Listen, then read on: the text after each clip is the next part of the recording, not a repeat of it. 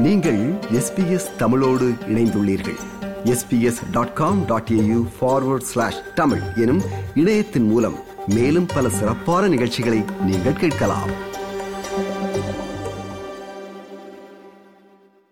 ஆஸ்திரேலியாவில் வாழும் படைப்பிலக்கியவாதியும் ஊடகவியலாளருமான லே முருகபூதி அவர்கள் இலக்கிய ஆளுமைகளில் குறிப்பிடத்தகுந்தவர். கடந்த ஐம்பது ஆண்டு காலமாக தமிழ் இலக்கிய உலகில் தொடர்ந்து இயங்கி வரும் அவருக்கு கனடா நாட்டின் தமிழ் இலக்கிய தோட்டம் இரண்டாயிரத்தி இருபத்தி இரண்டாம் ஆண்டுக்கான வாழ்நாள் இலக்கிய சாதனையாளர் இயல் விருதை வழங்குகிறது. இந்த பின்னணியில் லே முருகபூபதி அவர்களை நமது எஸ்பிஎஸ் ஒலிப்பதிவு கூடத்தில் சந்தித்து உரையாடுகிறார் ரைசல். முருகபூபதி அவர்கள் வழங்கிய நேர்முகத்தின் முதற் பாகம் இது. வணக்கம் முருகபூபதி அவர்களே. வணக்கம் ரேசல் அவர்களே.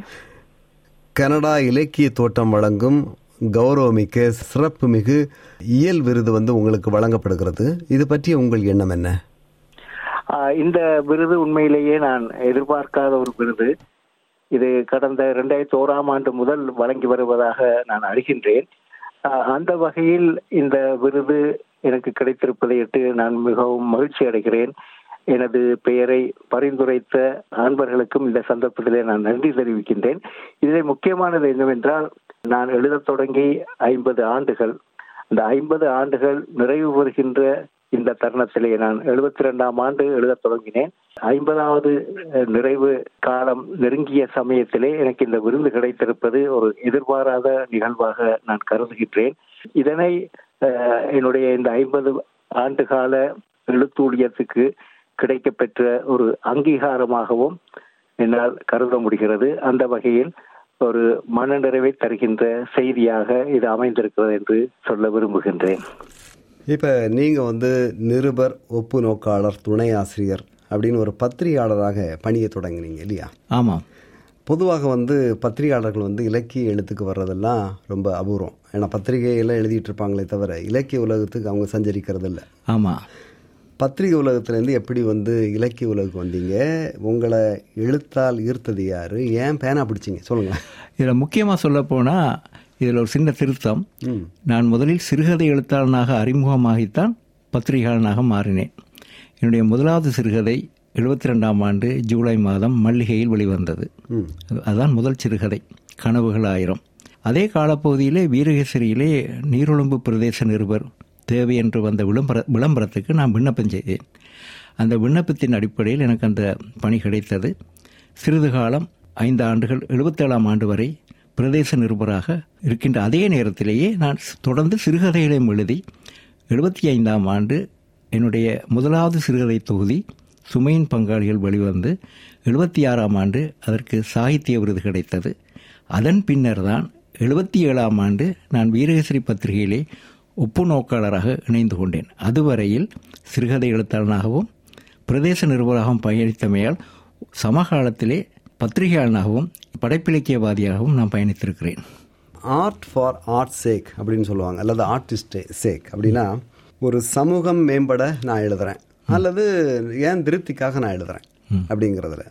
நீங்க யாருக்காக எழுதுறீங்க?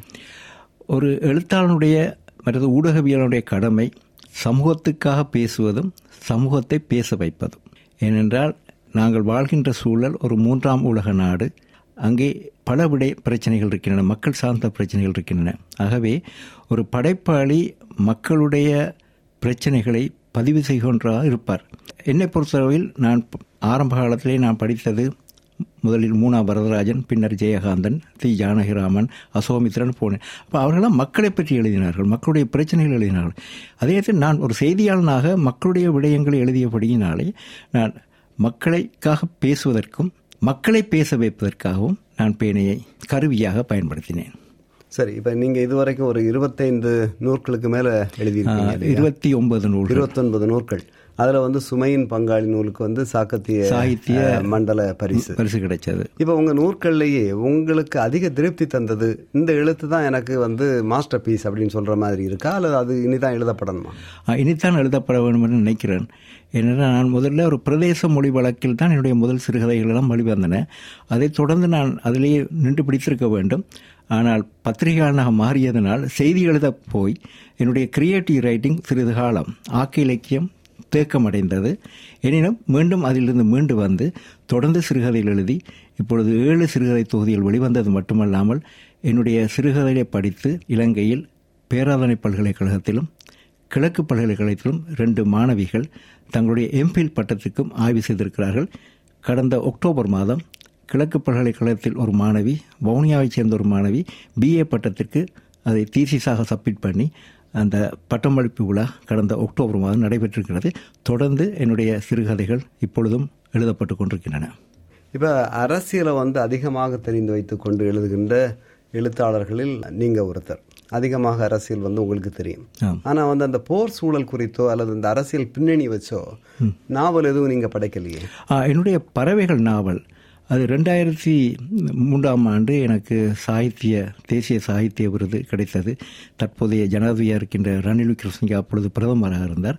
அந்த நாவல் பறவைகள் நாவல் அந்த நாவலையும் வந்து இலங்கையில் போர்ச்சூழலால் இடம்பெயர்ந்து வந்த மேற்கிழங்கையில் வசித்த இடம்பெயர்ந்த மக்களை பற்றியும் போரினால் புலம்பெயர்ந்து வெளிநாடுகளுக்கு சென்ற மக்களை பற்றியும் எழுதப்பட்ட நாவல் தான் அந்த பறவைகள் நாவல். அந்த நாவலை தமிழ்நாட்டில் தஞ்சாவூர் பல்கலைக்கழகத்தைச் சேர்ந்த செல்வி நர்கிஸ் என்ற மாணவி தன்னுடைய எம்ஃபில் பட்டத்துக்கு அதனை ஆய்வு செய்து பெற்றிருக்கின்றார். எனவே என்னுடைய சிறுகதைகள் பலவற்றிலே போர் சார்ந்த போரினால் பாதிக்கப்பட்ட மக்கள் பற்றியும் இடம்பெயர்ந்த மக்களை பற்றியும் புலம்பெயர்ந்த மக்களை பற்றியும் என்னுடைய கதைகள் இடம்பெற்றிருக்கின்றன. என்னுடைய ரெண்டாவது சிறுகதை தொகுதி சமாந்திரங்கள் என்ற தொகுதி மெல்பர்னிலே நான் ஆஸ்திரேலியாவுக்கு எண்பத்தேழாம் ஆண்டு வந்தேன். எண்பத்தொன்பதாம் ஆண்டு அந்த புத்தகம் தமிழ் புத்தகாலயம் வெளியிட்டது. அந்த புத்தகத்திலே போர் சூழலால் பாதிக்கப்பட்ட ஒரு சில சிறுகதைகள் அதிலும் இடம்பெற்றிருக்கின்றன. அது மட்டுமல்ல சர்வதேச பின்னணியில் வியட்நாம் யுத்தத்தில் பாதிக்கப்பட்ட மக்களை பற்றிய ஒரு சிறுகதை புதற்காடுகளில் என்றும் வந்திருக்கின்றது. அந்த கதை ஐலண்ட் பத்திரிகையிலே ஆங்கிலத்திலும் மொழிபெயர்க்கப்பட்டிருக்கின்றன. இப்போ சுமையின் பங்காளி முதல் இப்போ இருபத்தொன்பது நூற்கள் அப்படின்னா நீங்களே உங்களை சுய விமர்சனம் செய்வதாக இருந்தால் அந்த எழுத்து வந்து மேம்பட்டே வருகிறது அப்படிங்கிற மாதிரி படுதா? அல்லது உங்களுக்கு வந்து நான் எப்படி எழுத தொடங்கினேனோ அதே மாதிரியான த- இதுல தான் இப்போ நான் எழுதி கொண்டிருக்கிறேன் அப்படின்னு படுதா? ஆ, எனக்கு வந்தவருக்கு ஒரு அது விபத்து என்று சொல்வதா ஒரு சிக்கல் என்று சொல்வதா ஒரு பக்க ஒரு திசை மாறிய பறவையாகத்தான் என்னுடைய எழுத்துலகம் போய்விட்டது என்றால் சிறுகதை எழுத்தாளனாக வந்து செய்தியாளனாக வந்து பின்னாளிலே ஒவ்வொரு ஒவ்வொருவரை பற்றிய ஒவ்வொரு எழுத்தாளரை பற்றி படைப்பாளிகளை பற்றி எழுதத் தொடங்கிவிட்டேன். அது மட்டுமன்றி நான் படித்த எனக்கு பிடித்தமான நூல்களை பற்றி படித்தோம் சொல்கிறோம் என்ற தலைப்பிலே கிட்டத்தட்ட நூறு நூற்றி ஐம்பது பதிவுகள் எழுதியிருக்கின்றேன். அதைவிட நேர்காணல்கள் சந்திப்பு என்ற ஒரு தொகுப்பு எழுதியிருக்கின்றேன். அதில் தமிழகத்தைச் சேர்ந்த இந்திரா பார்த்தசாரதி மற்றும் சார்வாகன் போன்றவர்களை பற்றியெல்லாம் எழுதியிருக்கின்றேன். அப்போ என்ன நடந்தென்றால் என்றால் நான் ஒரு செய்தியாளனாகவும் படைப்பிலக்கியவாதியும் பயணித்தமையினால் என்னுடைய திசை வெவ்வேறு கோணத்தை நோக்கி சென்று விட்டது முக்கியமாக சொல்லப்போனால் தி. ஜானகர் எடுத்துக்கொண்டீங்கன்னா அவர் தனியாக சிறுகதைகளும் நாவலும் தான் எழுதினார். ஒரு சில பயண இலக்கியம் மட்டும் எழுதியிருக்கிறார். அவர் அதிலேயே கவனத்தை செலுத்தினார். என்னுடைய கவனம் சிதறுண்டமையினால் பல துறைகளில் சென்று இறுதியில் ஆய்வுத்துறைக்கும் சென்று இலங்கையில் பாரதி என்ற புத்தகத்தை கடந்த ரெண்டாயிரத்தி பத்தொன்பதாம் ஆண்டு ஒரு விரிவான புத்தகம் கிட்டத்தட்ட நானூறு பக்கம் அந்த புத்தகத்தையும் எழுதி வெளியிட்டிருக்கின்றேன். எனவே என்னுடைய படைப்பு ஆக்க இலக்கிய படைப்பாளியாக இருந்து ஒரு ஆய்வாளனாகவும் என்னுடைய வாழ்க்கை பயணப்பட்டிருப்பதை என்னுடைய அவதானத்திலிருந்து தெரிந்து கொள்ளக்கூடியதாக இருக்கின்றது. அத்துடன் வந்து நீங்க இப்ப சில எழுத்தாளர்களுக்காக வந்து நீங்க அவர்களின் எழுத்துக்களை அல்லது நூற்களை வந்து எடிட்டிங் செய்து கொடுக்குறீங்க அப்படின்னு நான் கேள்விப்பட்டோம். அதுவும் வந்து ஒரு ஆமா. சி- அது ஒரு ஒரு வித்தியாசமான ஒரு வேலைப்பளு ஏன்னா ஒரு ஒரு கட்டத்துக்கு பிறகு நான் தொடர்ந்து கடந்த ஐம்பது ஆண்டுகள் எழுபத்தி ரெண்டுலேருந்து இப்பொழுது இருபது இருபத்தி ரெண்டு ஐம்பது ஆண்டுகள் இந்த பணியிலே இருக்கின்றேன். புதிய தலைமுறையிலே நான் ஊக்குவிக்க வேண்டும். எத்தனை படைப்புகளை நாங்கள் எழுதினோம் என்பதெல்லாம் முக்கியம். எத்தனை வாசகர்களை உருவாக்கினோம். எங்களுக்கு பின்னர் இன்னும் எத்தனை எழுத்தாளர் உருவாக்கினோம் என்பது இதில் முக்கியமாக கவனிக்க வேண்டியிருக்கிறது. எனவே சிலருடைய படைப்புகளை என்னிடம் கேட்கும் பொழுது அதற்கு நேரம் ஒதுக்கி அவற்றை முழுவதும் படித்து இப்பொழுது வசதியாக இருக்க கணனியிலே நாங்கள் பார்த்து தரவிறக்கம் செய்து திருத்தக்கூடிய செம்மைப்படுத்துகின்ற பணிகளையும் தொடர்ந்து ஏன்னா ஏற்கனவே செய்திகளை செம்மைப்படுத்தி பழக்கப்பட்ட நான் ஒப்பு நோக்கி பழக்கப்பட்ட நான் இந்த பணியையும் கஷ்டமாக இருந்தாலும் நேரத்தை செலவிட வேண்டி இருந்தாலும் கூட அதனையும் அவர்களுக்காக அதனை செய்து கொடுக்கின்றேன். இப்ப எடிட்டிங் நீங்க சொல்லும்போது இப்ப முன்னாடி இப்ப ஒரு ஐம்பது ஆண்டுகள் நூறு ஆண்டுகளுக்கு முன்னாடி அப்படியான இது யாரும் செஞ்சது கிடையாது இல்லையா? இப்போது உள்ள இளைய எழுத்தாளர்கள் அல்லது இப்போது எழுதுகின்றவர்களின் எழுத்துக்களுக்கு வந்து எடிட்டிங் தேவைப்படுது. நிச்சயமாக. அது ஒரு வளர்ச்சின்னு பாக்குறீங்களா அல்லது ஒரு இதில் முக்கியமான நான் என்னுடைய அவதானம் என்னவென்றால் நாங்கள் எழுதத் தொடங்கிய காலத்தில் இந்த முகநூல் இல்லை. தொண்ணூறுக்கு பிறகு ரெண்டாயிரத்துக்கு பிறகு முகநூல் எழுத்தாளர்கள் பெருகி போயிருக்கிறார்கள். அவர்கள் கூடுதலாக முகநூலிலே தங்கள் குறிப்புகளை எழுதி எழுதி எழுதி அது ஒரு அவசர குறிப்பாகவே எழுதி அந்த பாணியிலேயே தங்களுடைய கட்டுரைகளையும் கதைகளையும் நாவல்களையும் எழுதுகின்ற பொழுது அது முழுமை பெறுவதில்லை. அதனால் என் போன்றவர்களை அவர்கள் தொடர்பு கொண்டு செம்மைப்படுத்தி தரும்படி கேட்டும் பொழுது நான் மறுப்பு தெரிவிக்காமல் செம்மைப்படுத்தி கொடுத்து அப்பொழுதுதான் தெரிகிறது ஏன் இந்த தவறுகளை அவர்கள் விடுகிறார்கள் என்பதை அதன் மூலமாகத்தான் நான் அறிந்து கொள்ளக்கூடியதாக இருக்கின்றது. நாம் கேட்டுக்கொண்டிருப்பது எஸ்பிஎஸ் தமிழ் ஒலிபரப்பு. நாம் சந்தித்து உரையாடிக் கொண்டிருப்பவர் ஆஸ்திரேலியாவில் வாழும் இலக்கிய ஆளுமை லே முருகபூபதி அவர்கள். சரி அடுத்து வந்து இந்த ஜூம் மீட்டிங் நடக்கு இல்லையா இப்போ முன்னாடி எல்லாம் இலக்கிய சந்திப்புனா ஆட்கள் வந்து முகத்துக்கு முகம் நேர் சந்தித்து வந்து சந்திப்புகள் நடக்கும். இப்போது இந்த ஜூம் இலக்கிய சந்திப்பெல்லாம் எழுத தெரிஞ்சவெல்லாம் எழுத்தாளங்கிற மாதிரி. ஜூம் இருக்கிறவன் எல்லாம் வந்து இலக்கிய சந்திப்பு நடத்தலாங்கிற மாதிரி அஹ், பாக்குறீங்களா? அல்லது இது ஒரு வளர்ச்சி? இது இன்னொரு கட்டம். இது ஒரு வளர்ச்சி. ஒரு காலகட்டத்திலே ஒரு காலத்திலே நாங்கள் எல்லாம் பனையோலையீட்டில் எழுதினார்கள் கல்லிலே எழுதினார்கள். பிற்காலத்திலே அச்சு ஊடகம் வந்தது. இப்பொழுது டிஜிட்டல் உலகத்தை வந்துவிட்டது. எதிர்பாராத விதமாக கோவிட் பெருந்தொற்று வந்தமையினால் இந்த சூம் விடயம் வந்துவிட்டது. கோவிட் தொற்றினால் பெரும்பாலானவர்கள் வீடுகளில் முடங்கியிருக்கின்ற இந்த சூழ்நிலையில் இது தங்களுக்கு ஒரு ரிலீஃப் தங்களுக்கு ஒரு ஒரு நெருக்கடியிலிருந்து மீளுவதற்கு ஒருவருடைய முகத்தை பார்த்து பேசுவதற்கு கூட ஒரு வசதி வாய்ப்பை ஏற்படுத்துகின்றது. அதே நேரத்தில் வெவ்வேறு தேசங்களைச் சேர்ந்தவர்கள் வெவ்வேறு நாடுகளைச் சேர்ந்தவர்களை எல்லாம் இணைத்து இணைப்பதற்கு ஒரு பாலமாக இந்த சூம் மீட்டிங் வந்திருக்கிறது. அதனூடாக கருத்துக்களை பரிமாறக்கூடியதாக இருக்கின்றது உணர்வுகளை புரிந்து கொள்ளக்கூடியதாக இருக்கின்றது. அந்த வகையிலே இது ஒரு வளர்ச்சியாகத்தான் இதனை பார்க்க வேண்டும். சரி அடுத்து வந்து உங்களை சுற்றிய ஒரு ஒரு விமர்சனம் எப்படின்னா இப்போ இலங்கையில் வந்து சர்வதேச எழுத்தாளர் மாநாட்டை வந்து நீங்கள் முன்னின்று நடத்துனீங்க. அது பலத்த சர்ச்சைக்குள்ளானது. அப்புறம் அந்த மாநாடு நடக்கவே இல்லையே. அந்த நேரம் உங்கள் மீது முன்வைக்கப்பட்ட விமர்சனம் வந்து நீங்கள் இலங்கை அரசுக்கு இது பண்ணுறதுக்காக நீங்கள் நடத்துனீங்க அப்படின்னு. நீங்கள் அந்த நேரம் சொன்ன கருத்து உண்மையாக இருந்தால் அது வந்து ஆண்டுதோறும் நடத்தப்பட்டிருக்கணுமே. இதுவரை நடத்தப்படலையே. ஆமாம். எங்களை எங்களை பொறுத்தளவில் ஒரு அந்த நேரத்திலே உங்களுக்கு தெரியும் இலங்கையிலே அதை பற்றி நாங்கள் நிறைய விரிவாக பேசியிருக்கிறோம் எழுதியிருக்கிறோம். உங்களுடைய வானொலியிலும் நான் அதை பற்றி பேசியிருக்கின்றேன். அந்த காலகட்டத்திலே ஒரு சிறிது காலம் எழுத்தாளர்கள் எல்லாம் ஒன்று கூடக்கூட வாய்ப்பு வசதி இல்லாமல் முக்கியமாக போர் மேகம் சூழ்ந்திருந்த வடபகுதியிலிருந்து பல எழுத்தாளர்கள் தென்னிலங்கையை நோக்கி வந்து விட்டார்கள் முக்கியமாக நீண்ட நெடுங்காலமாக நான் கேட்குற கேள்வி அது இல்லை. ஏன் அப்புறமா அந்த சர்வதேச எழுத்தாளர் மாநாடு நடத்தப்படலைன்னு கேட்குறேன் இது முக்கியமாக அது ஒரு ஒன்றுகூடல் வருடாந்த ஒன்றுகூடலை நடத்தச் சொல்லி அவர்களிடம் கேட்ட கேட்டிருக்கிறோம். ஆனால் காலப்போக்கிலே பல்வேறு நிகழ்ச்சிகள் அங்கே நடைபெறுகின்றன. வெளிநாடுகள் இருக்கின்ற எழுத்தாளர்கள் அன்றைய நேரத்தில் அதை விமர்சித்தவர்கள் கூட வெளிநாடுகள் இருந்து சென்று இப்பொழுது அங்கே தங்களுடைய புத்தகங்களை வெளியிடுவதும் ஆனால் மாநாடு மாதிரி நடத்தலையே. மாநாடுமே நடத்தவில்லை. இப்பொழுது அந்த திசை வேறு மாதிரி போய்விட்டது. இல்ல அதனால தான் நீங்க அந்த நேரம் நடத்துனது வந்து இலங்கை அரசுக்கு ஆதரவு கொடுக்கறதுக்காக நீங்க உங்களை மாதிரி ஆட்களை அவர்கள் பயன்படுத்தி கொண்டார்கள் அப்படிங்கிற மாதிரி. அது அது விமர்சனமா இருக்கலாம். ஆனா இல்ல அரசாங்கம் அந்த இதுல சொல்றதுல இப்ப ஒரு உண்மை இருக்கிற மாதிரி படுது. எப்படின்னா நீங்க இவ்வளோ முதல் முறையாக ஒரு மாநாடு நடத்துனீங்க. சர்வதேச எழுத்தாளர் மாநாடு. அப்புறமா இப்போ ஒரு பன்னெண்டு ஆண்டுகளாக அந்த மாநாடு இல்லைன்னா அதுக்கு என்ன அர்த்தம் அப்போ? அப்படி பார்த்தா இப்பொழுது அண்மையிலே கடந்த சில தினங்களுக்கு முன்னர் அந்த மகாநாட்டுடைய இணைப்பாளர் ஒருவான ஒருவரான தி ஞான ஞானசேரன் அவர்களுக்கு இப்பொழுது சாகித்ய ரத்னா விருது இலங்கை ஜனாதிபதியால் கையினால் கொடுக்கப்பட்டிருக்கிறதே. அப்படின்னு அவர் அதை புறக்- புறக்கணித்திருக்க வேண்டும். அதனை பற்றி இப்பொழுது யாராவது விமர்சிக்கிறார்களா? இன்றைக்கு அந்த மகாநாட்டிலே ச- இணைப்பாளராக இருந்த ஞானசேரனுக்கு சாகித்ய ரத்னா விருது வழங்கப்பட்டிருக்கிறது. அது இன்றைய ஜனாதிபதி கையிலே அவர் வாங்குகிறார். இலங்கை எழுத்து இன்றைக்கு சிறையில் இருக்கின்ற ஒரு சிவ ஆரூரன் என்ற ஒரு அரசியல் கைதிக்கு இன்றைக்கு சாகித்ய விருது கிடைத்திருக்கு அவருடைய நாவலுக்கு.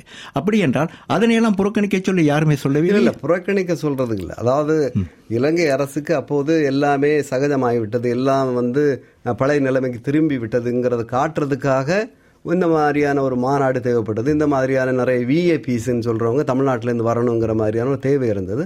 அதே மாதிரி தான் இந்த மாநாடு. அப்படிதான் அந்த அப்போதைய விமர்சனம். இது இது இப்போ இப்பொழுது கிட்டத்தட்ட இந்த மாநாடு முடிந்து பதினோரு வருடங்கள் ஆகிவிட்டன. ஆமா. அது நடக்க அது நட அது வரைக்கும் அதுக்கு பிறகு நடக்காதனால தான் இந்த கேள்வி. அது நடத்த வேண்டியவர்கள் நான் மட்டுமல்ல. ஏன் அங்கதான் நடத்தணும்? வெவ்வேறு நடத்தி இங்க நடத்தி இருக்கலாமே ஏன் அது நடத்தல? அதுக்கான வாய்ப்பு வசதி எத்தனை பேருக்கு விசா கிடைக்கும்? வெளிநாட்டுல வைப்பதென்றால் எத்தனை கிடைக்கும்? முயற்சி எடுத்து விசா கிடைக்கலங்கிற மாதிரி சொல்லும்போது நியாயம் இருக்கு. நான் ஏன் கேட்கிறேன் அந்த கேள்வி?